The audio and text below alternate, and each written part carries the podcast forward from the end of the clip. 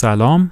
خوش اومدید به پادکست تدنمور امیدوارم که حالتون خوب باشه. من آریا هستم و توی این پادکست میرم سخنرانی های تدو می‌بینم. در موردشون اطلاعات بیشتری از اینترنت سرچ می‌کنم. با آدم مختلف صحبت می‌کنم در موردش و چکیده اون چیزایی رو که یاد می‌گیرم میام با شما هم در میون می‌ذارم. این قسمت همونطوری که از ابتداش مشخص بود در مورد مسابقات اتومبیلرانی فرمولا وانه. و قراره که راجع به این صحبت کنیم که چطور تکنولوژی های توسعه یافته توی مسابقات فرمولا وان به زندگی روزمره ما قراره کمک کنه و کمک داره می‌کنه و کرده و احتمالا خواهد کرد. علت انتخاب این اپیزود هم یه انتخاب شخصی بود. خیلی اپیزود یعنی خیلی تد معروفی نیست این تد از پیتر ون مانن ولی خب من رفتم تو تد اون بالا سرچ کردم فرمولا وان و همین یه دونه سخنرانی بود. همین یه دونه رفتم دیدم. بعد بیشتر دربارش خوندم و گفتم بیام خلاصش رو به شما هم بگم. چیزی که در ادامه میشنوید بخشهایی از مصاحبه ها و صداهایی که از مسابقات آیرتون سنا بهترین راننده تاریخ فرمولا وان به انتخاب خود راننده ها در حقیقت ضبط شده و آماده شده فیلم بود من صداشو جدا کردم براتون گذاشتم بریم بیایم و در مورد تاریخچه فرمولا وان صحبت کنیم بعدم بریم سر اصل مطلب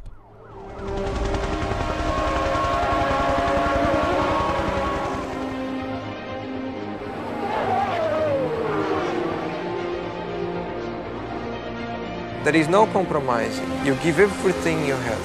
Everything, absolutely everything.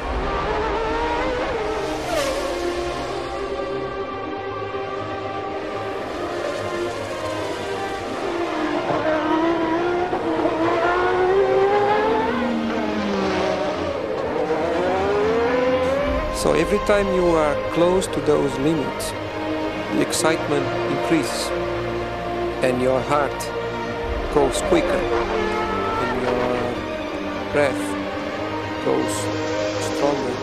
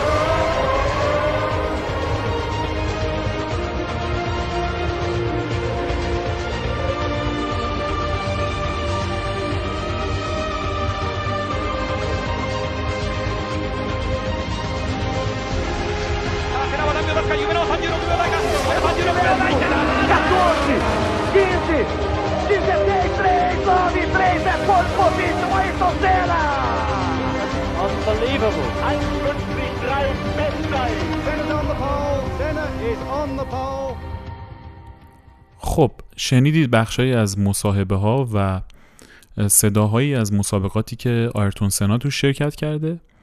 همونطور که گفتم این آدم در عرصه اتومبیلرانی بسیار شناخته شده است به خصوص در فرمولا وان و طرز تفکرش هم دیدید تا حدودی تو این چند تا جمله که گفت. من حالا فیلم کاملش رو می‌ذارم براتون توی توییترمون و کانال تلگراممون که ببینید. اما من قبل اینکه این اپیزود شروع کنم یه خورده رجوع کردم به صحبتهایی که با آدما کرده بودم. ببینم کلا آدما به چی فکر می‌کنن در زمینی اتومبیلانی خیلی جواب واضح و ساده و روشنی که گرفتم رو واقعا مادرم بهم داد. بهش گفتم به نظرت فرمولا وان به چه دردی می‌خوره؟ گفت به هیچ دردی. و البته این اولین باری نبود که این دیالوگو میشنیدم. بارها و بارها این دیالوگو من جای مختلف شنیدم و حتی یادمه که اون دوره که خودم خب چون علاقه دارم درگیر این ماجرا بودم درگیر ایرانی بودم این جمله رو از آدمای مختلف زیاد میشنیدم که چه کاریه می‌کنید این؟ چه صدا و مثلا. و خب تصور ما توی حالا من ایران رو دیدم خب بقیه رو ندیدم. تصور ما توی ایران نسبت به اتومبیلانی ماشینایی با ارتفاع کمتر یه مقدار سرساده زیاد که احتمالا خیلی هم تون نمیرن اکثرا هم ارزونن. و بعدش هم جز این اگه باشه ماشینای لوکس گرونترن که خب خیلی با سرعت بیشتری میرن و احتمالا اینا ماشینای خوبی هن تون میرن و در همین حده. نه حالا این به نظرم اتفاق عمومیه که میفته ولی خب خواص زیادی داریم که درگیر این داستانن. ما به هر حال توی ایران داره مسابقات اتومبیلرانی برگزار میشه در شاخه های مختلف ولی شناختمون کمه. توی این پادکست من سعی کردم که بیشتر آشنا بشیم با عرصه اتومبیلرانی البته اینجا فقط فرمولا وان و اینکه چه اتفاقی داره توش میفته ماشینا چجوری دارن کار می‌کنن راننده ها چجوری و بعد از این بریم سراغ این که بدونیم مثلا این داره کمکی به جایی می‌کنه یا فقط یه اتفاق همین جوریه که داره میفته پس اول بریم سراغ تاریخچه همه داستان از کجا شروع شد؟ از سال 1906 تو فرانسه. یه مسابقات جایزه بزرگی برگزار شد. 32 تا خودرو شرکت کردن و هیچی دیگه. این شروع ماجرا بود دیگه. اصلا کسی فکرشو نمی‌کرد که همچین اتفاق کوچیکی یهو تبدیل بشه به یه اتفاق بزرگ که اسمش بشه Formula One. از این تاریخ تا سال 1950 ما دو تا جنگ جهانی داشتیم. خب تاثیر داشت و اتفاق خیلی جدی نیفتاد. تا اینکه تو سال 1950 Formula One به صورت جدی شروع میشه و دیگه همه چی رنگ و بوی business ی به خودش می‌گیره و یه اتفاقات جدیدی میفته. خود این لغت فرمولا اشاره به یه سری قوانین داره که حالا حجم موتور چجوری باشه نمی‌دونم راننده ها چطوری باید ظاهر بشن نمی‌دونم ساختار بدنه باید چجوری باشه. یه سری قوانین کلی رو نسبت به همه چی تعیین می‌کنن و این فرمولا این قوانین رو داره راجبش صحبت می‌کنه. به خاطر همین ما فرمولا وان داریم یا فرمول یک فرمول دو داریم و فرمول سه داریم. هر کدوم از اینا قوانین متفاوت خودشونو دارن. چقدر داره هزینه میشه الان؟ برای هر کدوم از این تیما کلا اتفاق خیلی پرهزینه دیگه.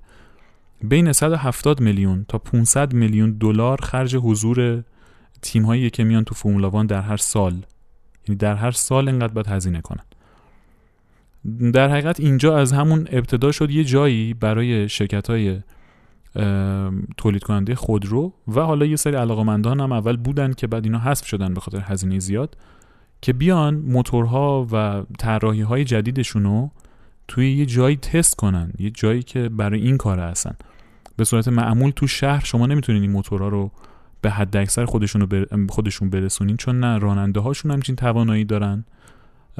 و همچین انتخابی کردن که همچین تستی رو برای شما انجام بدن.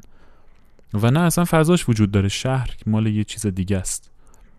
و این شد یه فضایی برای این آدما که بیان موتوراشون رو تست کنن طراحی آیرودینامیکیشون رو تست کنن بدنه ها رو تست کنن هر چیزی رو که می‌خوان تست کنن ببینن تهش کجاست.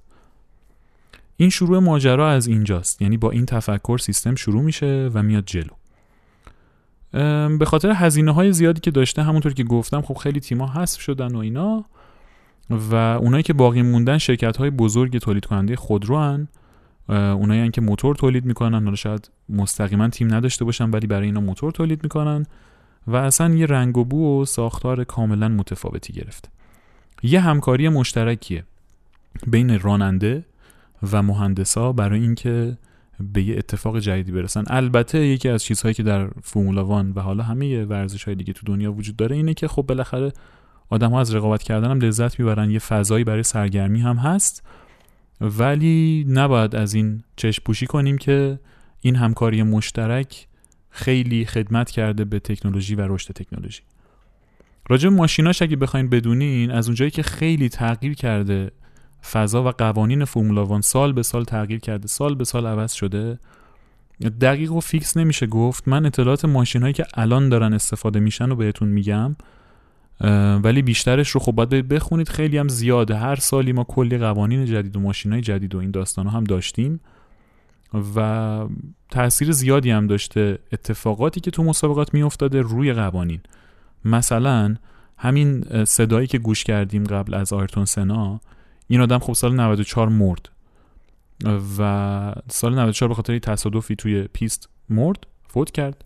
و از اونجا تصمیم گرفتن که یه سری قواعد جدیدی رو بیارن که امنیت مسابقات رو ببرن بالا امنیت خودروها رو ببرن بالا و دیگه اتفاق به این شکل نیفته که موفق هم بود.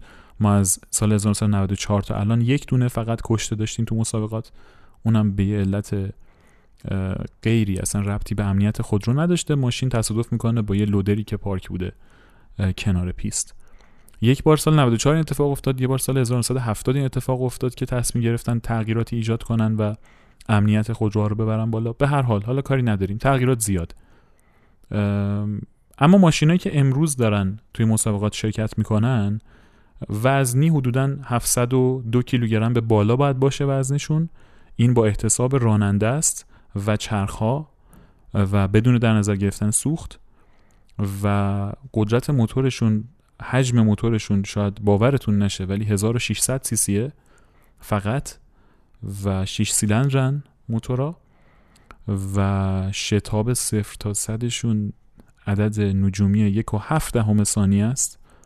مقایسه کنید با بوگاتی آخرین مدل بوگاتی که دو چهار دهم ثانیه است صفر تا صدش. فقط با 1500 سی سی موتور. و اگه قدرتش رو می‌خواید بدونید با همون 1500 سی سی موتور هزار اسب بخار قدرت دارن. یه چیزی بین 700 تا هزار اسب بخار. چطوری به این می‌رسن؟ یه اتفاق حالا اینو باید بریم مکانیکش رو بخونیم و فلان و اینا ولی بخوایم خلاصه توضیح بدیم دور موتور خودروهای فوملاوان بسیار بالاتر از ماشین شهریه. و مثلا الان بخوام تصویری بهتون بدم که بدونید چقدر تفاوت داره. به کیلومتر ماشینتون وقتی نگاه می‌کنید به گیج کیلومتر ماشینتون وقتی نگاه می‌کنید یه گیج دور موتور دارید که نشون میده دور موتورتون چقدره. به صورت معمول آدما وقتی دنده عوض می‌کنن دور موتورشون رو 4000 دوره دنده عوض می‌کنن که بیاد روی مثلا 3000 تا 3200 تا 2500 تا. در دقیقه 2500 دور در دقیقه 4000 دور 3000 دور در دقیقه. خب اینا عددهای شهریه. اونایی که تو شهر به ماشینشون فشار میارن دیگه نهایتا رو 6000 6500 دور در دقیقه دنده عوض می‌کنن. ماشین های فرمولا الان در حال حاضر 15 هزار دور در دقیقه دور موتورشونه. این خب یه عدد اصلا عجیب غریبیه و این استهلاک ماشین رو خب به شدت می‌بره بالا. یعنی ماشین های فرمولا طراحی شدن برای اینکه حدودا 500 مایل برند و بعد تموم. موتور بعدی. بعد دوباره تعمیر بشه دوباره از اول روش کار بشه. برای چیز دیگه طراحی شده. ولی خب ماشین تر... شهری طراحی شدن که به حال 100 هزار مایل اینا حدودا که میشه 160 هزار کیلومتر به راحتی بتونن رانندگی کنن بدون که اتفاقی برای موتورشون بیفته. این 15 هزار دور در دقیقه که الان بهتون گفتم مال الانه. تا چند سال پیش تا 19 هزار دور در دقیقه اجازه داشتن که از موتوراشون دور بگیرن. اصلا عدد رقم ها متفاوت عجیبه. هر ماشینی هر ماشین فرمولا وان حدودا بین 7 تا 15 میلیون دلار هزینه ساختشه. گاهن دیده شده که به 20 25 میلیون دلار هم رسیده. خب. این اطلاعات کلی در مورد ماشین و سیستم و سیستم موتورش و این حرفا و توانایی هاش توانایی های ریزترش و چیزهایی که داره تکنولوژی که داره رو واقعا واقعا باید دونه دونه سرچ کنید. حالا من راجع به تکنولوژی که صحبت کنم یه چند تاشون میگم ولی خیلی زیادتر از این حرفاست که بخوایم راجبش حرف بزنیم واقعا. این از سمت مهندسین و ماشینا و داستان این سمت. یه سمت دیگه داریم که سمت راننده هاست راننده ها تو چه کیفیتی؟ میشه گفت بهترین ورزشکارهایی رو که بتونید تصور کنید اون راننده راننده فرمول یکن. یعنی هیچ ورزشکار دیگه ای دونده ماراتون دونده سرعت تو این لول آمادگی بدنی نداره که اینا دارن. بریم یه چند تا آمار ببینیم از اینا. ببینیم چطوری داستان. اول راجع به توانایی های حوازیشون حرف بزنیم. چقدر توانای حوازی مثل دویدن و اینا بخوایم صحبت کنیم. هر مسابقه فرمولاوان دو ساعت طول می‌کشه. خب؟ ضربان قلب یه راننده فرمولاوان بین 170 تا 108 تا 180 بار در دقیقه است. که این به صورت نرمال دونده ماراتون هم اینجا هست یه خورده پایین تر مثلا 160 تا 160 تا 170 این از این بحث توانایی قلبی که شما فکر کنین دو ساعت قلب داره با این شدت می‌زنه و بالا پایین میره. اون جاهایی که فشار در حقیقت جانبی ماشین فشارهایی مثل فشار جی که حالا جلو ترجمهش صحبت می‌کنیم زیاد میشه به شدت میزان ضربان قلب راننده ها بالا میره گاهن تا بالای دیویستا یک. در تمام طول دو ساعت فشار خون این آدما 50 درصد بالاتر از حد نرماله. دو. سه به لحاظ توانایی قدرتی چند تا نمونه رو در نظر بگیریم. برای کنترل کردن این ماشین ها و این حیوله های 700 تا هزار اسبی. شما باید بتونید ترمزی رو فشار بدید که برای فشار دادنش به 80 کیلوگرم نیروی احتیاجه. خب؟ و در هر مسابقه حدوداً 1500 بار ترمزگیری اتفاق میافته. خب؟ این مسئله بعد. مسئله بعد این که شما وقتی سوار ماشین فرمولا هستید یه شتابی وجود داره به اسم شتاب جی. این شتاب جی چیه؟ جی که همون شتاب زمینه جاذبه که داره ما رو می‌کشه. خب. حالا تصور کنید شما وقتی تو ماشین فرمولا وانید زمانی که به پیچ می‌رسید همونطور که تو ماشین معمولی ما میپیچیم به یه طرف کشیده میشه بدنمون احساس می‌کنیم داریم میفتیم خب این نیرو اونجام هست. خب. تو ماشین معمولی این عدده تو ماشین شهری به نصف جی هم نمی‌رسه نیم جی هم نیست. خب. توی ماشین فرمولا وان این عدده حدود 5 جیه بین 4 جی تا 5 جی تصور کنید که وقتی ماشین فرمولا وان میپیچه یه فشاری پنج برابر فشار جاذبه زمین از بغل بهش وارد میشه و میکشتش به یه طرف. این چیش سخته؟ فکر کنید یه کلاه سرتونه که کلاه 7 کیلو وزنشه. یعنی انگار وقتی میپیچید یه آدمی داره 35 کیلو وزن انگار با تناب بستن به سرتون دارن میکشنتون. در این حد فشار رو طرف گردنش باید تحمل کنه. این شتاب پنجی که راجبش صحبت کردم برای ماشینه شهری دیگه اوجشون که همین بوگاتی باشه حدودا یک و جیه که حالا رانندهای معمولی اینو نمیرسونن به این حد ولی بیش از این اصلا ماشین شهری نمی‌تونه تحمل کنه. ولی خب این ماشینا تحمل می‌کنن به خاطر آیرودینامیکشون. و راننده هم باید این فشار تحمل کنه. در نظر بگیرید که شما تو اون شرایط دستتون رو فرمون این فشار به دستتون داره میاد به گردنتون داره میاد. من این فیلم خیلی جالبی دیدم. فرناندو آلونزو رو آورده بودن. بعد یه گردو بهش دادن گفتن که مثلا قدرت گردنتو نشون بده و گردو رو گذاشت بین شونش و سرش و با عضله گردنش گردو رو خورد کرد. در این حد تواناییشو می‌خواست نشون بده. پس توانایی بدنی آدما رو یه خورده تصور داشتیم که حالا چی شد می‌تونیم بفهمیم که چقدر باید قوی باشن که به اینجا برسن.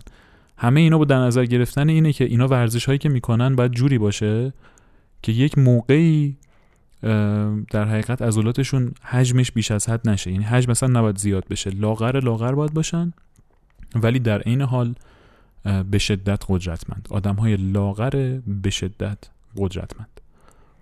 و توی هر مسابقه هم با این فشار خیلی زیادی که روشونه بین 3 تا 5 کیلو وزن کم می‌کنن که خب آب بدنشون از دست میره و طبیعیه با این فشاری که روشونه.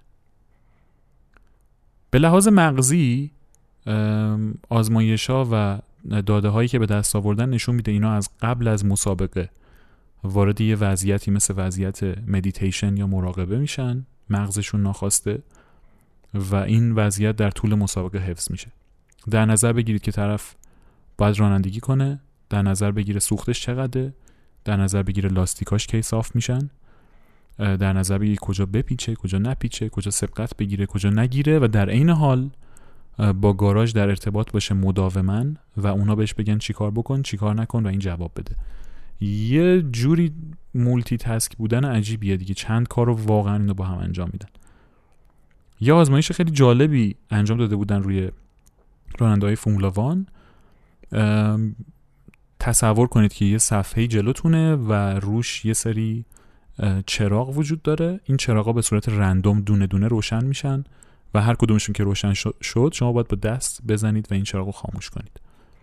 یه جور تست عکس عمله توی این تست آدمای معمولی حدودا 40 تا تا 50 تا از اینا رو می‌تونن خاموش کنن.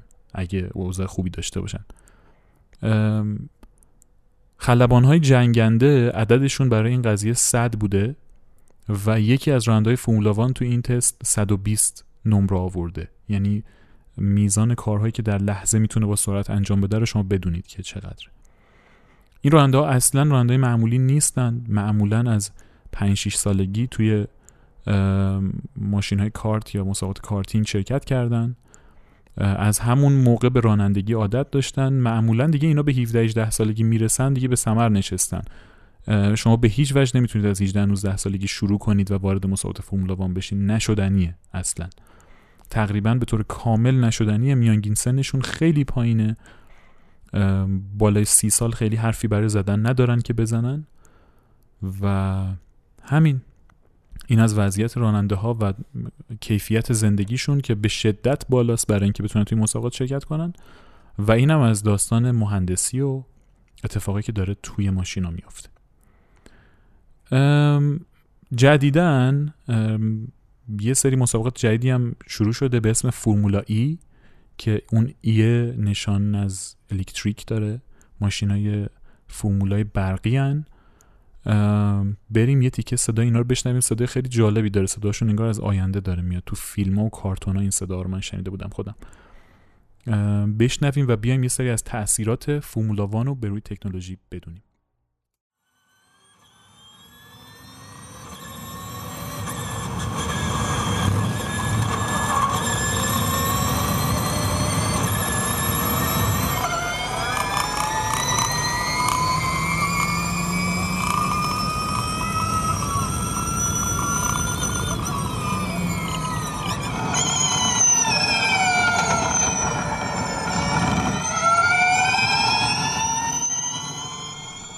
خب شنیدید صدای مسابقات فرمولا ای رو؟ در نظر بگیرید وقتی ماشینا موتور داشتن صداشون خیلی بیشتر از این بود. موتور بنزینی داشتن و راننده اونم تازه باید تحمل کنن در حین مسابقه. اینطوری. اما تکنولوژی هایی که از فرمولا وان وارد زندگی معمول ما شده چی هست؟ شاید اصلا ندونید تا حالا به گوشتون نخورده باشه ولی کاملا به گوشتون خورده چون خیلی روزمره است. مثلا چی؟ ترمزای دیسکی. اولین بار ترمزهای دیسکی رو ماشین فرمولا وان استفاده کردن. همون فکر کنم حدودای دهه 50 اولین بار استفاده شده. الان یادم نیست دقیقا خونده بودم. ولی اولین بار اونجا استفاده شد. بعد اومد تو ماشین معمولی. استفاده از فیبر کربن تو بدنه و حتی توی ترمزها که الان داره توی هواپیما استفاده میشه و بی ام هم کمپانی بی ام هم حالا تو ایران ماشین آی 8 هست. که ماشین خیلی گرونیه یه ماشین خیلی کوچیکتر دیگه هم داره که ارزونتر اون نداریم. به اسم i3 یا i3 کاملا فیبر کربنی هن بیشتر بخشش. هم سبکتره هم امتره هم راحتتر تحمل می‌کنه. ضربه هایی که بهش وارد میشه رو یعنی ضربه کمتری رو به راننده میرسونه در نهایت. این باز از فرمولا وان اومده. بعد سیستم دیگه ای که شبیه هیبریده یه سیستمیه به اسم کرس یه مقدار توضیحات جامعش خیلی سخته ولی یه چیزی شبیه همین سیستم های هیبرید خودمونه. یعنی اون زمانی که شما با سرعت خیلی زیادی ترمز می‌گیرید اون انرژی که داره هدر میره رو می‌گیره ذخیره می‌کنه و راننده می‌تونه ازش استفاده کنه هر جایی که خواست. این هم اولین بار استفادهش توی ماشین های فرمولا وان بود. بعد فرمون هایی که روشون کلی کنترل هست. از کوچکترین کنترل هایی که توی ماشین های ارزون قیمت هم می‌بینیم مثل کنترل ضبط و اینا تا تغییر حالت خودرو از مثلا دنده اتومات به دنده دستی مثلا چه می‌دونم چیزهای مختلفی که رو روی فرمون شما کنترل می‌کنید این shifter های پشت فرمون اینا کلا از Formula One اومدن. بعد چیز دیگه ای که باز معروفه سیستم کنترل پایداریه یا traction control که ماشینا زمانی که سر پیچ تحت یه فشاری وقتی مثلا میپیچن حالا این برای ماشین های شهریه توی ماشین هایی که off-road هستن یا توی کویر و کوه و بیابون هم استفاده میشن هم کار می‌کنه. زمانی که فشار از روی یه چرخی برداشته میشه یه خورده کم میشه یا چرخ مثلا توی آفرود میره یه چرختون شما مثلا بالاست یه چرختون چون اون یکی چرخ بالاه رو هوا قرار می‌گیره یه چرخ اضافه میچرخه. اصطلاحا میگن هرز میچرخه. این توی شهر باعث میشه ماشین دور خودش بچرخه و توی آفرود هم باعث میشه که ماشین در نیاد از اونجایی که گیر کرده. سیستم کنترل پایداری میاد چیکار می‌کنه؟ میاد این داستان کنترل می‌کنه و نمی‌ذاره اون چرخه هرز بچرخه. این هم کاملا از فرمولا وان اومد. الان فکر کنم استفاده ازش ممنوع شده. قدیم بود استفاده می‌کردن تو فرمولا وان ولی الان استفاده ازش ممنوع شده. و مسئله ای که این قسمت اصلا داریم میریم سراغش یکی از تاثیرات جالبیه که تیم الکترونیک مکلارن اومده استفاده کرده. توی در حقیقت بچه هایی که اینا دچار مشکلات قلبی بودن و ایست قلبی می‌کردن اومده از یه سری سیستم های جمعآوری دادش استفاده کرده و این داده ها رو تعبیر کرده به یک نمودار جدیدی که این به پزشک کمک کرده که چیکار کنن که جلوی ایست قلبی رو تو این بچه ها بگیرن. این قسمت ما راجع به این تکنولوژی قرار بیشتر با هم صحبت کنیم. بریم یه بخشای از سخنرانی پیتر ون منن رو گوش بدیم درباره این داستان و این سخنرانی تدو اولش رو ببینیم چی میگه. بعد بیایم با خودش آشنا بشیم و بعد با حرفایی که می‌زنه Motor racing is a funny old business.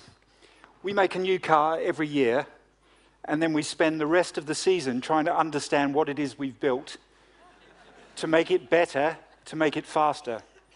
And then the next year we start again. Now the car you see in front of you پیتر ون مانن متولد نوامبر 1958 تحصیلاتش توی حوزه مکانیک بوده دکترای مکانیک داره و زمانی که این تد رو منتشر کرده در سال 2013 اگه اشتباه نکنم آره در سال 2013 مدیرعامل مکلارن الکترونیک بوده و بیشتر توی حوزه دیتا کار می‌کردن اونجا اینا خیلی سنگین.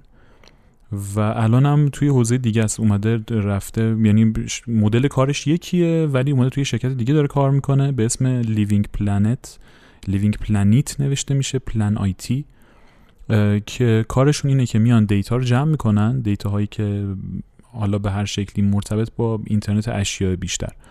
و کمک می‌کنن که زندگی آدم ها تو شهر راحتتر بشه امن‌تر بشه. یه کاری شبیه همونه انگار آورده چیزایی که یاد گرفته از حوزه فرمولا وانو 20 و خورده سال توی اون حوزه بوده. اونو آورده داره اینجا استفاده می‌کنه. خیلی آدم جالبیه آدم خیلی جدی به نظر می‌رسه توی سخنرانی که داره می‌کنه و خیلی قدم به قدم و فیکس و درست صحبت می‌کنه میره جلو. بریم گوش بدیم ببینیم چی گفته.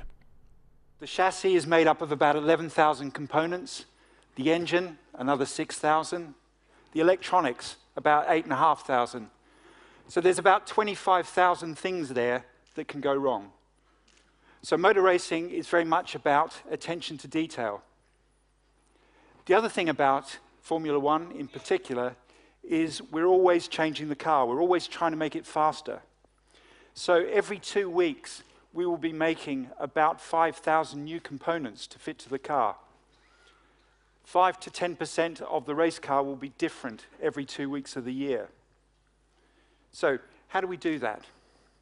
Well, we start our life with the racing car. We have a lot of sense. اتفاق کلی که افتاده چیه؟ اینا اومدن یه شباهتی بین اون کاری که برای یه ماشین فرمولا وان می‌کردن پیدا کردن با کاری که دکترها دارن برای بچه ها انجام میدن چطوری؟ ببینین داستان اینطوریه. توی هر سال چیزی که پیتر ون منن میگه میگه که ما هر سال یه ماشین اول سال درست می‌کنیم و بعد در طول سال شروع می‌کنیم به اینکه بفهمیم چی ساختیم و سعی کنیم که بهترش کنیم. هر کدوم از این ماشینایی که ساخته میشه شاسیش فقط 11 هزار قطعه داره. موتورش 6 هزار تا قطعه داره. قطعات برقیش حدود 8500 تاست. یعنی در مجموع 25 هزار قطعه حدودا هست برای اینکه یکی از این ماشینا ساخته بشه. و اتفاقی که در طول سال میفته اینه که این ماشین ها مداوم تغییر می‌کنن. میگه هر دو هفته ما پنج هزار تا قطعه جدید می‌سازیم و اینا رو حالا یه سری رو جایگزین می‌کنیم با قطعهایی که هست و یه سری رو اصلا ساختارش رو تغییر دادیم و می‌ذاریم جای قطعه قبلی.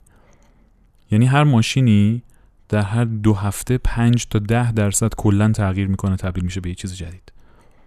و برای اینکه شما بتونین کنترل داشته باشین روی این سطح از تغییرات و اتفاقاتی که داره تو ماشین میفته 120 تا سنسور توی ماشین کار گذاشته شده.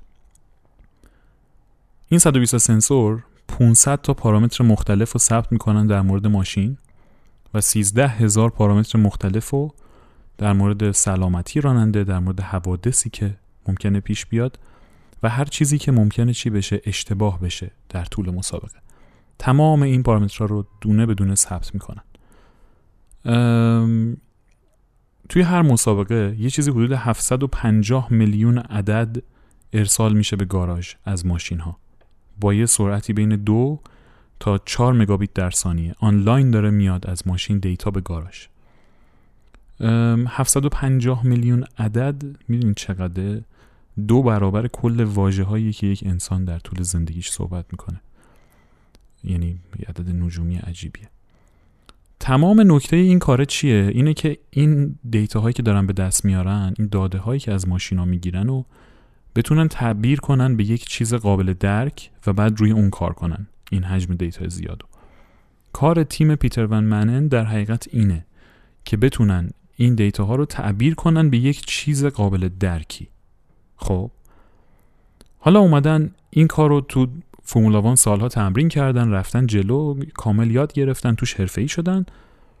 اتفاقی که افتاده چی بوده؟ این بوده که دیدن توی انگلستان بچه هایی که دوچار مشکل قلبی هستن گاهی وقتا بدون اعلام قبلی بدون هیچ چیزی که مشکلی رو نشون بده دچار ایست قلبی میشن.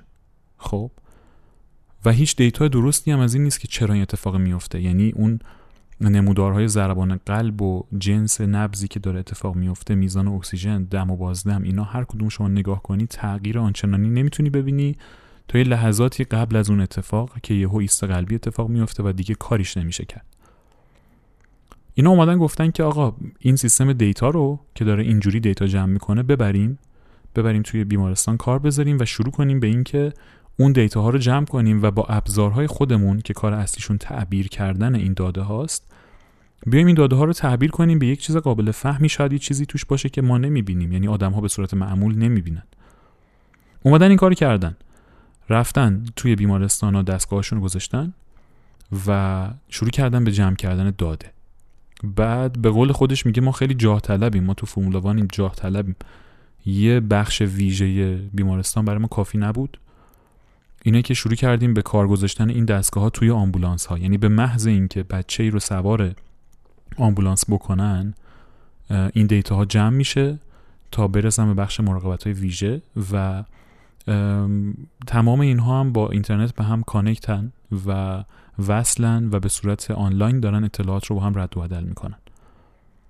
میان این داده ها رو جمع می‌کنن می‌ذارن کنار همدیگه و از اینا به یک چیز جدیدی می‌رسن به یک تعبیر جدیدی می‌رسن. دقت کنید که توی بیمارستان ها معمولا نمودارهایی که شما می‌بینید چیه؟ یه نمودارهایی مثل نوار قلب نمودار نبز نمودار ضربان قلب تعدادش در دقیقه نمودار دم و بازدم نمودار میزان اکسیژن تو خونه و شما به صورت معمول که می‌بینید این نمودارها رو شاید تغییرات کوچیکی داشته باشه ولی تغییرات قابل درکی برای چشم انسان نیست. و اون کاری که این تیم کرده اینه که این تغییرات رو در دراز مدت وقتی بررسی کرده تونسته به یک نمودار جدیدی برسه که اون نمودار جدید تغییرات رو به پزشکان نشون می‌داده. و این باعث شده که میزان ایست قلبی از زمانی که اون کودک مراجعه می‌کنه در نظر بگیرید کودک سه ماهشه ها اینا همه نوزادن.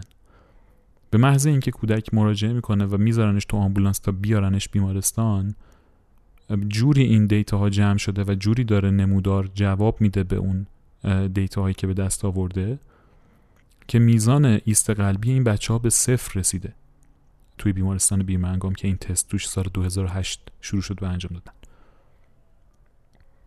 به قول خودش میگه ما شق القمر نکردیم مثلا این کاری که فکر کنید کار عجیب باشه نکردیم. ما فقط اومدیم اون دیتا هایی که اونجا یاد گرفته بودیم چطوری تعبیر کنیم رو اون شیوه تعبیر کردن رو اینجا آوردیم تو بیمارستان پیاده سازی کردیم. همین. و به دو تا نمودار جدید رسیدن که اون دو تا نمودار جدید تغییرات الگوها رو به صورت خیلی بارز نشون میده. یعنی شما یه نموداری داری که از دور نگاه می‌کنی می‌تونی بفهمی این بچه الان داره توی قلبش یک اتفاق جدیدی میفته. یا بدنش داره یه تغییری می‌کنه پس میشه جلوشو گرفت حالا. و میشه تشخیص داد که ممکنه این اتفاقات در بدنش منتهی بشه به یک ایست قلبی یا حمله قلبی. اینطور. داستان کلیت این تد به صورت ساده و خلاصه این شکلی بود. بریم دوباره یه بخشه رو بشنویم و برگردیم. And then we started looking at the data. So the wiggly lines at the top, all the colors, this is the normal sort of data you would see on a monitor. Heart rate, pulse, oxygen within the blood, and respiration. The lines on the bottom, the blue and the red, these are the interesting ones. The red line is showing an automated version of the early warning score that Birmingham Children's Hospital were already running. They've been running that since 2008 and already have stopped cardiac arrests and distress within the hospital. The blue line is an indication of when patterns start to change. And immediately before we even started putting in clinical interpretation, we can see that the data is speaking to us. It's telling us چیزی که تو این تد خیلی جالب بود این بود که یه چیزی مثل فوملاوان که همیشه فرسنگ ها از تکنولوژی روز جلوتره تکنولوژی روزی که ما داریم استفاده میکنیم جلوتره این فرصت رو بشر میده که چیزهایی رو توسعه بده که اصلا به صورت معمول نمی‌تونه توسعه بده. اصلا شاید بهش احساس نیاز نکنه. در حالی که وقتی اونجا این شما انقدر نزدیکید به مرگ که باید تک تک این داده ها رو ثبت کنید و روشون کار کنید که بتونید حد اکثر امنیت رو بیارید در این حال حد اکثر سرعت رو داشته باشین در این حال حد اکثر کیفیت رو داشته باشین و همه اینا در کنار همدیگه کار کنه تا یه خروجی خوبی بده. این استفاده از این جور دستاوردهای بشری توی اتفاقات روزمره خیلی به ما کمک می‌کنه که راحتتر یهو چند پله بیفتیم جلوتر. توی اپیزود قبلی هم که راجع به سیاه چاله بود اپیزود ویژمون این اتفاقه بود راجبش حرف زدیم که اصلا به چه دردی می‌خوره این دسته از کارها و این دسته از اطلاعات عکس نمی‌دونم این چیزا. و دقیقا استفادهش همین جاهاست. یه جایی که علم مونده خیلی انگار رشد نمی‌کنه یهو از یه جای دیگه کمک میاد و چند پله ما رو می‌بره جلوتر. و خود پیتر ون منن آخر سخنرانیش میاد. راجب این صحبت می‌کنه که آره این بچه ها رو ما می‌تونیم سریعتر کنیم بهتر کنیم و سالمتر کنیم. به دیده یک ماشین نگاه می‌کنه. اینطوری. So, we have a very ambitious program. We think that there is a, a, the race is on to do something differently. We are thinking big. It's the right thing to do. We have a, an approach which, if it's successful, there's no reason why it should stay within a hospital. It can go beyond the walls. With wireless connectivity these days, there is no reason why patients, doctors, and nurses always have to be in the same place at the same time. And meanwhile, we'll take our little three month old baby, keep taking it to the track, keeping it safe, and making it faster and better. Thank you very much. خب این قسمت هم به پایان خودش رسید. امیدوارم که لذت برده باشید و بیشتر آشنا شده باشید با حوزه فرمولا و مسابقات اتومبیلرانی تو این حوزه.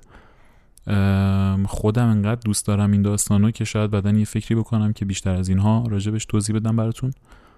ولی خب الان در این حدی که کافی بود به نظرم گفتم زیادم گفتم. و زیاد و پرگویی کردم یه مقداری به نظر خودم.